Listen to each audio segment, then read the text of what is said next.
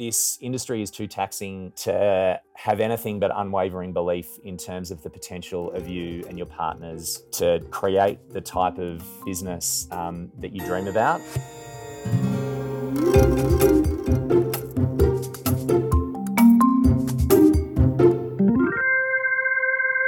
Welcome to Managing Marketing, a podcast where we discuss the issues and opportunities facing marketing, media, and advertising with industry thought leaders and practitioners. My name is David Angel, and today I'm joined by Steve O'Farrell, um, founder and managing partner of the Royals, um, which I think is fair to say, um, Steve. I think this your agency ranks as probably one of the most successful independent agencies in Australia, certainly in Melbourne, uh, over the last what more than ten years now. Um, so I'm I'm happy to have you on. Welcome, Steve. Thanks, and it's great to be talking with you. Nice of you to say so. Good to see you again, David. Um, let's let's kick off with um, uh, a discussion about branding, but not actually client branding. We spend a lot of time talking about our clients and, and brand strategy for our clients, but I want to talk about agency branding. Um, as an independent agency, you, you you're the owner. You aren't you aren't encumbered by some global parent sort of imposing a brand on you, which I guess, is both liberating, um, but also maybe challenging because it means you've got to come up with it yourself. Um, when you started the agency, the Royals were the most interested agency in the world, which I thought became quite established. And then I think it was about two years, correct me if I'm wrong, about two years ago now, you pivoted to being the agency that creates unnatural change to propel brands and culture forward. Um, I'm interested in that. Talk, talk to me about the thinking behind the current proposition and why you decided to make the change. Yeah, there's a couple of things there. Um, first of all, I'm not the owner. I'm one of um, four owners, which which makes I just it even, I look at you as the guy, which Steve. makes it even more challenging. Which makes it even more, more challenging, David. But um, yes, but you can imagine when we started the business back in 2010, 2011, um, getting four long time uh, agency partners together in a in a room trying to figure out exactly what they wanted to own in the marketplace and particularly in a marketplace like ours which is so shouty trying to come up with something genuinely distinctive is really really difficult. So we spend a stack of time on it and and the only other point I'd make and I can elaborate on this further is that is we didn't so much pivot from most interested agency to an agency that's all about creating unnatural change. It was it was more a shift in terms of of emphasis. Um, and let me break that down a little bit for you. So, so when we first started, and we absolutely still live by the ethos of wanting to be the most interested agency in the world. Um, and the thinking behind that is that it's an inherently humble starting point. Um, mm. Our industry is one of the few industries, other than music, where you actually get paid to listen.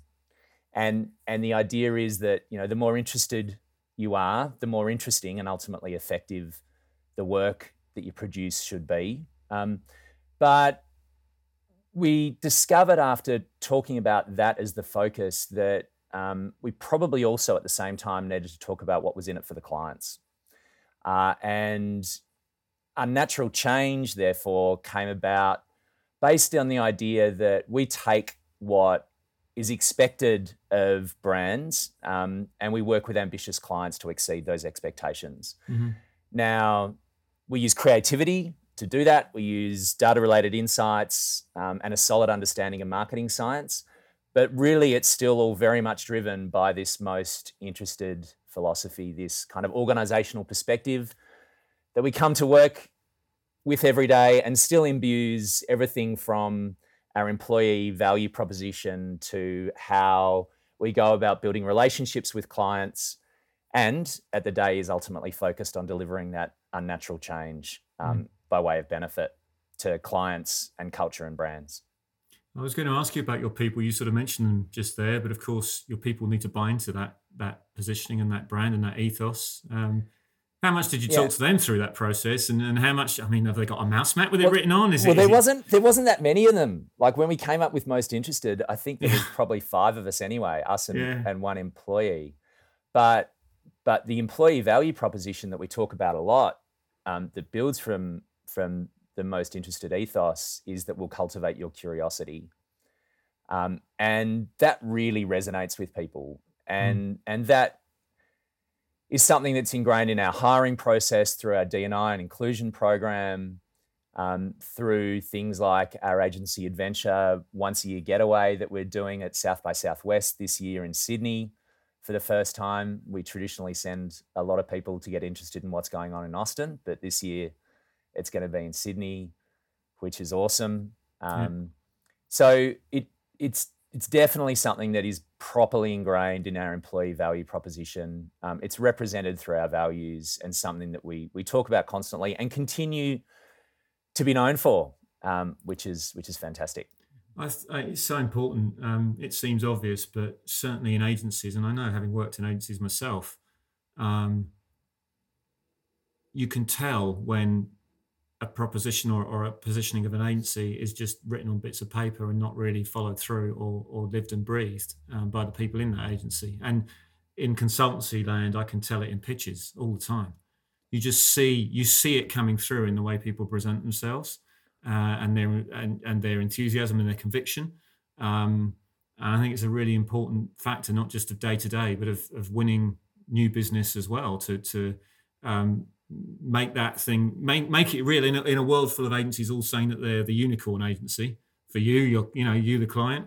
Um, making yeah. that proposition live and breathe and, and be real is just massively important.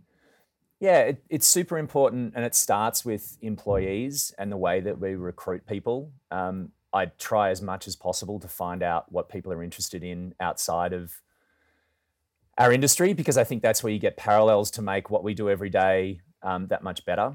So mm. we spend a lot of time from a recruitment point of view talking about it. We spend a lot of time being proactive with our clients in trying to highlight opportunities um, that we haven't necessarily been briefed on, trying to focus on what's happening next by way of yeah. most interested opportunities is what we, we talk about a lot. And then one thing we proud ourselves on, regardless of whether we win or lose, is um, I can almost guarantee that uh, one key outcome from every pitch we go through is that clients will say that you've certainly lent well and truly in and, and listened and worked hard to learn about drivers in our category, learn about drivers for our customer base, learn about competitive sets, the influence of technology, all of the things that we should be au fait with in order to make the most interesting and ultimately compelling solutions that deliver yeah against the required business objectives is what most interested is all intended to achieve. Um, mm. Ultimately, it should be about that unnatural change, which is so hard to deliver, but it all starts with our, our most interested ethos, that's for sure. Trinity P3. Let's talk a bit about unnatural change anyway in a broader context. You, you obviously uh, having your people live and breathe what the agency is about is important. It's also important to motivate them, and motivation in the last two or three years we've been living in a period of unnatural change. Um, COVID, I mean, we've talked COVID to death, um, but I am interested post COVID now um, about the motivation of, of your people and your clients and the dynamics that you've seen shift um, following this pandemic um, between your people, the way they're operating and the way they're operating with clients and the clients as well, of course.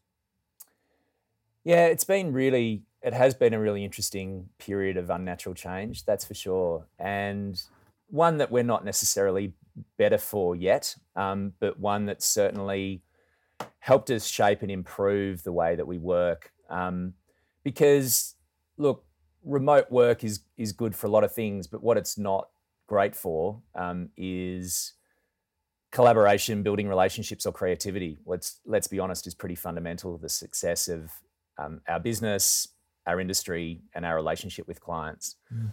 So we spent a lot of time working on that through the pandemic, and now really delighted to say that in our experience, you know, I've never seen clients be so keen to get together um, as now and and work through those those opportunities in real time, and most importantly, also be willing to have those really difficult conversations, which we need to have if we're going to ultimately kind of deliver the unnatural change that is is our end objective mm. as well.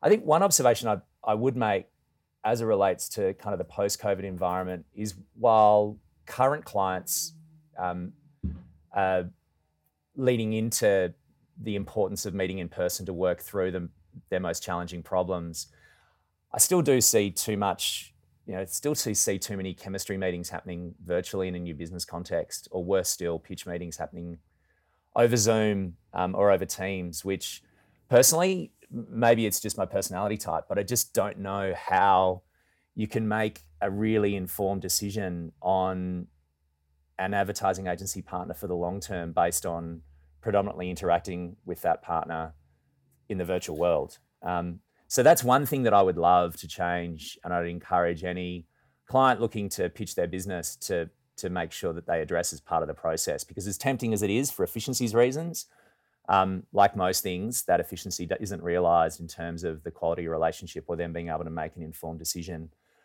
On the back end of the process, unless you are sitting in a room in real life working through those challenges together. So that's uh, one thing that I, I, I still would love to see some improvement on on the back end of COVID is how we engage from a new business perspective. That's for sure. Yeah, um, I I agree. I mean, I'm, I'm I have to be slightly. I've got to be objective here. We we have um, during COVID conducted some pitches that were that had to be um, online, and there was a period where there was an uncertainty, just sort of coming out the back end. Are we in lockdown? Are we not going to be in lockdown? And that that also dictated. But I I mean, having run a lot of these things, I certainly agree that in there's no substitute, um, and we're starting to see that now. It's, some of what you just said about the novelty of wearing from work, working from home wearing off a bit, uh, and people realizing they have to come back. Um, I'm seeing that too, um, and certainly I, would never be recommending that a client do, does a pitch online anymore. There's absolutely there's no need for it. There's just no need for it. Um, I think uh, with some organisations you can tell it's it's you can tell uh, the level of the relationship they want with an agency by an insistence on running a pitch virtually. You can tell the value that they place on relationship, and that is a that is a marker for any agency who wants to compete in the pitch. And you, you know, yeah, it I might not so. be the right organisation for you, right? With all due respect to both parties. I, I think so. So so when it comes to kind of key strategic decision making processes where there's high stakes involved, large investments, and a certain degree of risk, we talk about the need to take calculated risks a lot, um, and and the best way to do that is to work through problems in detail, in depth, um, in in real life as, as often and as deeply yeah. as possible. So that's certainly our default. That's not to say that that virtual doesn't have a won't continue to have a role for perhaps some ongoing BAU type activity, but certainly for those higher stakes pitches and strategic planning processes that we do so so much of, it's all happening in real life, which is great. And have you seen any? I mean, aside from the uh, the actual practices of working, have you seen uh, any change in thinking, strategically speaking, creatively speaking, courage and bravery with regard to advertising uh, and marketing? I mean, clearly, you, you it's uh, I'm, I'm guessing it's varied, but yeah, I, I think the the bravest clients are probably being rewarded rewarded for it now. Like I was, we're having a little chat, brief chat off air um, earlier about clients that that paid attention to the science um, and continued to invest through the COVID period. I think there was some really interesting lessons to be learned in that regard. Um, I remember reading recently on, I think it was MI3, where Suzuki spent 80% less and generated 30% of sales because they were very fortunate from a category perspective, they could do that. Mm. Mondelez was another example that did very well off the back of investing through COVID when everyone else was down.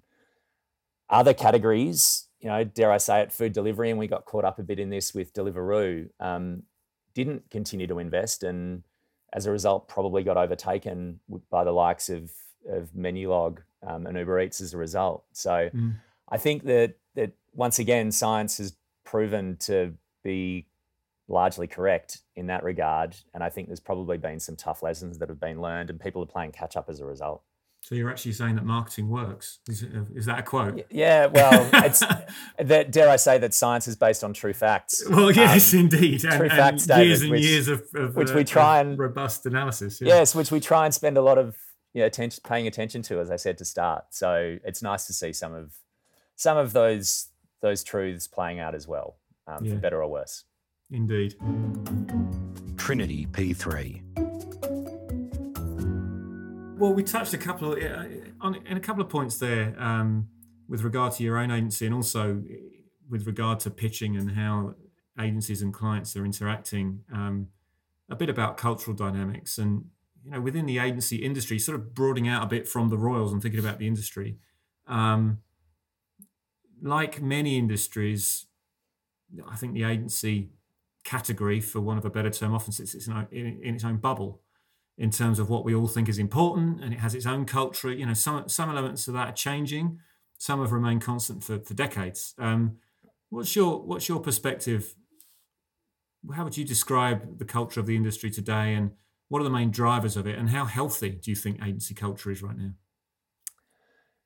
Yeah, gosh, having done this for coming on 25 years, I think, um, far longer than I care to remember, to be honest, though it has been an amazing ride. Um, there's been some extraordinary changes. I, th- I think the, you know, talk about the the cold realities of the opportunity and challenges that the internet has presented um, to the industry have no, and knowing also that the core driver of the industry that is creativity um, for competitive advantage in business fundamentally hasn't changed mm. since the advent of the the industry. What is it, eighty odd years ago? Um, but perhaps the the way and what constitutes healthy agencies within that industry certainly has. I think. Um, the other observation I'd make is that there aren't, I don't think, the creative renegades in our industry that perhaps there once was, if I'm really honest, either. Mm. Maybe as a result of the internet, they've become kind of present day thought leaders. Um, and you see that bearing out in um, everyone from influencers online pushing other people's brands to um, brand owners like Liquid Death, who out of the States started by, I think it was a bunch of Crispin Porter creatives. And mm. there is no way that that would have been possible going back to the days of Mad Men in the 50s, 60s, 70s. Um, so whether or not our industry is better off for that, I, I guess is is the question. Then to your point about you know what constitutes or had, how healthy is the industry, I think what's required to be healthy in the industry is, has definitely changed. Um, in order to be a commercial partner of value, you have to be working with marketing very closely to push marketing up closer to you know the revenue line, and your agency partner has to be walking side by side with those marketing clients in order to be able to to do that in ways that extend well beyond just advertising, right? Mm. So taking ourselves as an example, the work that we do, starting with you know really rigorous strategic planning processes, certainly with our, our more established clients, um, the work that we do is so varied beyond just the advertising that we once used to be responsible for, and that keeps me well and truly invested in the business, and also makes us much more significant commercial partners as a result as well. Um, mm-hmm. Examples of that could be product innovation strategies with the likes of Spotify, which we did for their student premium store um, a couple of years ago. Could be rewards and recognition programs for large superannuation clients. Um, could be coming up with um, programs in partnership with universities, which um, we're heavily involved with from an industry past, yeah. industry endorsement perspective. Um, and all of those things allow us to add a stack of commercial value that makes us hopefully um, that that much cl- more closely attached to the client as a result, um, but also helps provide a stack more value for marketing within organisations as well. Um, the only other thing that the only other observation I'd make is that the health of the industry um, has a has or is is still so dependent on getting the right talent in the door to start with, and I think universities have done a pretty average job of doing that as a general rule. Um, we were involved in in developing uh, the advanced marketing practice course at Melbourne University several years ago now. That was an attempt to get uh, university educators more closely aligned with the needs of industry, and that's been a, a success um, from Melbourne University's fa- standpoint, which is fantastic. But you know, Mark Ritson has done what he's done with the marketing MBA for good reason because he felt like there was a massive gap in the marketplace. Um, mm-hmm. Julian Cole is someone similar, and they are killing it. Those guys, as a result of the need that exists to have evidence based marketers um, who understand the fundamentals of it all, which ultimately still wasn't being taught all that well by universities, and also being taught in appropriate context with um, the demands and influence of technology as well, to to produce far more capable um, uh, evidence-based marketers at the end of the day, and for that matter, agency people as well. So. I think creatively, we're still about using creative creativity for competitive advantage. It's all about adding value well above and beyond comms, and then making sure that we've got a solid pipeline of talent coming through to make sure that the growth and the health of the industry continues for the longer term. Yeah, focusing on the agency side, I mean, you talked a lot about marketers there, but also you just mentioned that agency at the end. What was running through my head as you were talking about the need to add value in basically different ways. That requires more diverse brain power. That re- that requires different people with different skills. We are currently in an environment where churn is is a big issue in agencies, particularly. Um, how attractive is the agency industry right now? It is in most agencies, David. Uh, I think we're okay. We're doing, yeah, talk to me about your churn. We're doing yeah, pretty well. We're doing enough. pretty well. I mean, I, I'm, I'm really, talking industry wide here, right? Yeah, that's okay. I, I, think you're right. It, not only within agencies, but also in marketers. I think the average CMO tenure is what, a couple of years, 18 months. Um, 18 months. 18 months.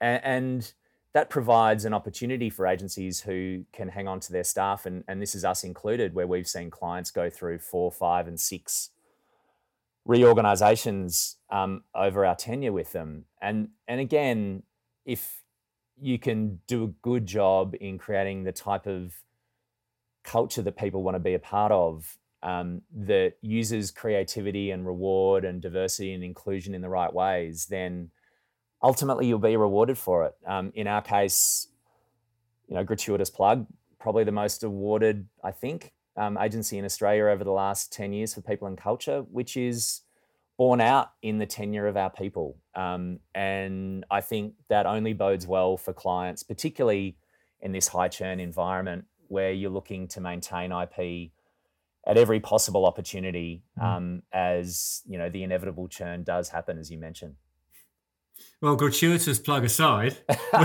we, we are still talking about the industry as a whole. And look, I, I do want to um, pick up on DE&I because uh, lots of noise in the industry, all, all positive noise in the industry about DE&I.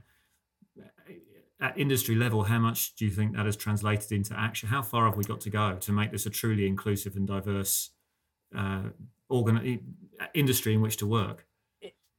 yeah it, it has got so so far to go i think Yeah. it's fair to say and, and and even just on a really superficial level seeing access to international talent dry up is is one you know really superficial i guess representation of that um, but look you don't where we're based in cremorne you don't have to go you go for a walk if a, I often say if a bomb went off in Cremorne, you'd kill eighty percent of Melbourne's over, yeah, advertising that's right. advertising the- population right there. It's what, it's what St Kilda Road And- used to be like 20 years the, ago. la- the lack of diversity is is so apparent. Um, Yeah.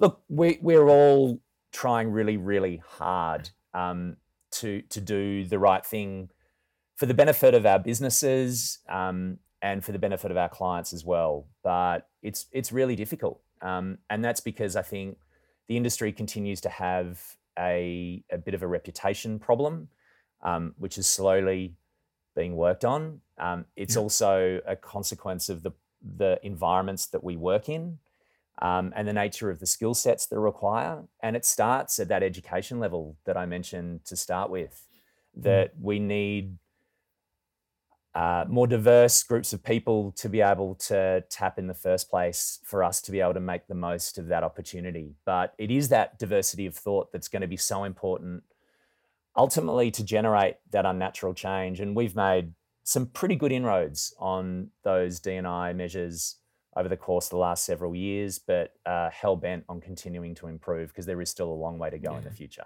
which is obviously great to hear. I mean, I guess the other the other uh, marker on this, you know, aside from um, diversity and, and inclusion, is work life balance. Um, agencies have never been well known for promoting great work life balance. Um, there's been long hours done in the past, probably in the present as well. Um, how how is that? Where is that moving to? I mean, I think COVID has done quite a bit to uh, to readdress work life balance in general. Yeah, I think Um, I think you're right. I mean, one of the one of the interesting things about our business is one of my business partners and I, Andrew Siwka, have had I think it's six kids between us in eleven years that the business has been going. So that's been a bit of a trial by fire in terms of making sure that our working environment was sustainable for people with families and and COVID has probably compounded that even further, particularly through the challenges that we had for those of us who had young kids at home that we're trying to give an education to while also contributing to our respective businesses as well. Um, look, standard kind of flexible working hours and and all those things obviously apply. Um, there's there's benefits that we have in terms of you know paternity and maternity leave, which uh, you know again is a again for all the right reasons um, is is something that we're really mindful of as an organisation to make sure that that's as sustainable as possible. Um, and then it's our hiring practices as well, so that we're being as objective as possible, but hiring for the right reasons um, and the right people where those opportunities exist to to address some of those objectives that we do have from a, a, a, a D&I um, and and workplace point of view. So all those factors, I hope, are coming together to make sure that the work environment that we do have is as sustainable and as flexible as possible. Ultimately, with a view to having happier employees that produce better at the work at the end of the day as well. Yeah, and if your churn rate is ahead of the curve, then that that talks to the success you're having, I guess, um, which is which is great. Yeah, look, if our long service leave balances any any indication, then we're doing we're doing pretty well. So There speaks a man with his eye on the spreadsheet. Yeah, okay. Not, not take your long service leave, please. Take so- it, take it. I'm actually going to do that in a couple of months, David. Oh, good So I'm looking you. forward to it. Yeah, I'm looking forward to How it. How long? A couple of months with the kids overseas before one of them goes to high school. So looking forward to it. Uh, June Well, July. we're going way off piece, but congratulations on that. Thanks, That's, thanks, that's fantastic. It'll And let's look with that. I mean, that is a bit of a segue because you have been doing this, and I'm talking about since making the leap into your own shop, right, to running your own shop, albeit with three other owners. You, you, you've survived in in quotes a, a good long while, and I don't mean I don't you know you're smiling, but I don't I don't mean that lightly because you know, by industry standards, you, you've been around. This agency has been around and grown for a long, long time. Um, you must have learned a massive amount since what was it, 2010, 2011, when you when you were founded. Um, what would you say now?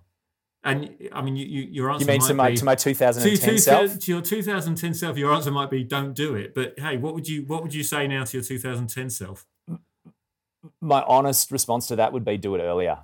Yeah, okay. because I I I quit my job, my previous job, um, bought a house, started a business, and had a family all in the space of six months, which was which was pretty good um, incentive, I guess, not to stuff it up. But if I'd started five years earlier, then uh, I think we would have gotten off to a, potentially to an even stronger start. Maybe I wouldn't have known as much. Maybe I wouldn't quite have been as incentivized as much. I'm not sure. Um, but I really, I genuinely do wish that that I'd started earlier, if for no other reason than to learn from the mistakes earlier that we inevitably took in those first few years. I'm, I'm Um, guessing. I'm guessing that your own work-life balance wasn't great when- in 2010, based on what you just said. You had to work on yourself before you worked on your people. right? Yeah, and then we had two more kids. We had twins shortly after that, so uh, it was compounded even further. And that's before you get to Andrew, um, my business partner in Melbourne at the time. So. yeah. so yeah, I, I think start earlier because be, because it it's it is a challenging um, and very taxing industry. It's I, I'm not sure we would have had as healthy a start based on the existing relationships if that that we did have being kind of in our more sort of formative formative years, but Mm.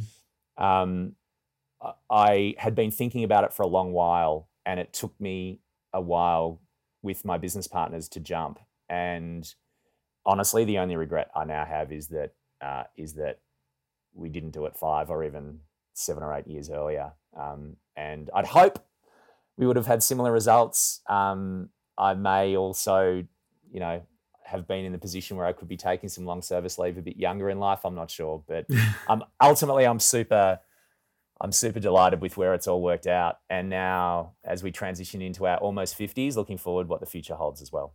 Well, you're still a young man. There's no doubt about that. Trinity P3. Be my mentor for a minute, then. I mean, if I, uh, you know, I'm starting my own agency tomorrow. I'm, I'm not, by the way, but if I was, what would you t- what would your advice be? What would your, bur- you, you, the burning platform advice you'd give me? A bit like when you ask that question of I don't know if you ask that question of Mark Ritson and he talks about marketing fundamentals. I think the agency fundamentals um, would be that you've got to take care of the people and take care of the work as being the most significant challenges that you'll face with with unwavering optimism. I think you need to establish the business right from the get go with a view to who you want to be in the future, mm. um, not who you might be at the start. Let me give you a couple of examples of that.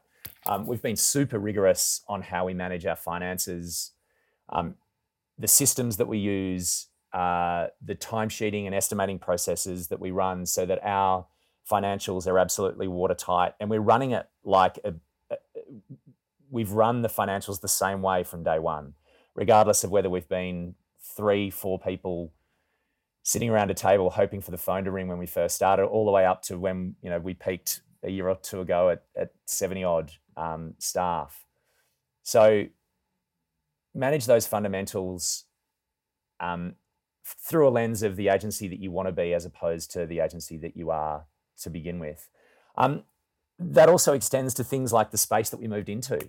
Yeah. You know, we we moved into a thousand square meter space in Cremorne as additional incentive to fill it, um, and we were fantastically rewarded through that process as we grew.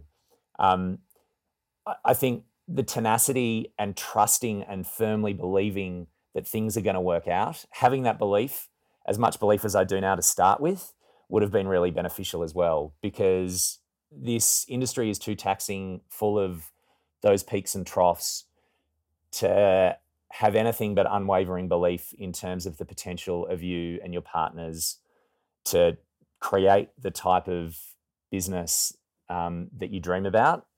And I think that's probably the single most fundamental thing that's got us here, in addition to some hard work and some unwavering belief, is that resilience and talent along the way as well. Um, so a fairly kind of rambled, I guess, answer to your question, but they'd be the they'd be the factors that that I'd think about if I was starting this business today. I, I think that's really good advice. Honestly, um, there may be people listening to this who are thinking about you know putting their own name above the door, and um, I think your your comments about unwavering optimism possibly the hardest thing to maintain. Um, uh, you, you, can be optimistic about what you do and what and the industry, but wow, it's hard to build something up from scratch and and um, I think that's a hugely important quality. Um, yeah, and, and make sure you you you're very tapped into um, what you need to sustain yourself as well, um, because you'll get challenged in ways that you just never anticipate. Mm. And mm. you know, I have now got in ways that didn't exist before we started the Royals. I've now got a, a full kind of quiver of of resetting strategies that I know I'm dependent on um, for us to be as sustainable um, as possible for the long term. So mm. tap into those really, really early on would be my advice as well, in order to set yourself up for that for that long, um, challenging time ahead.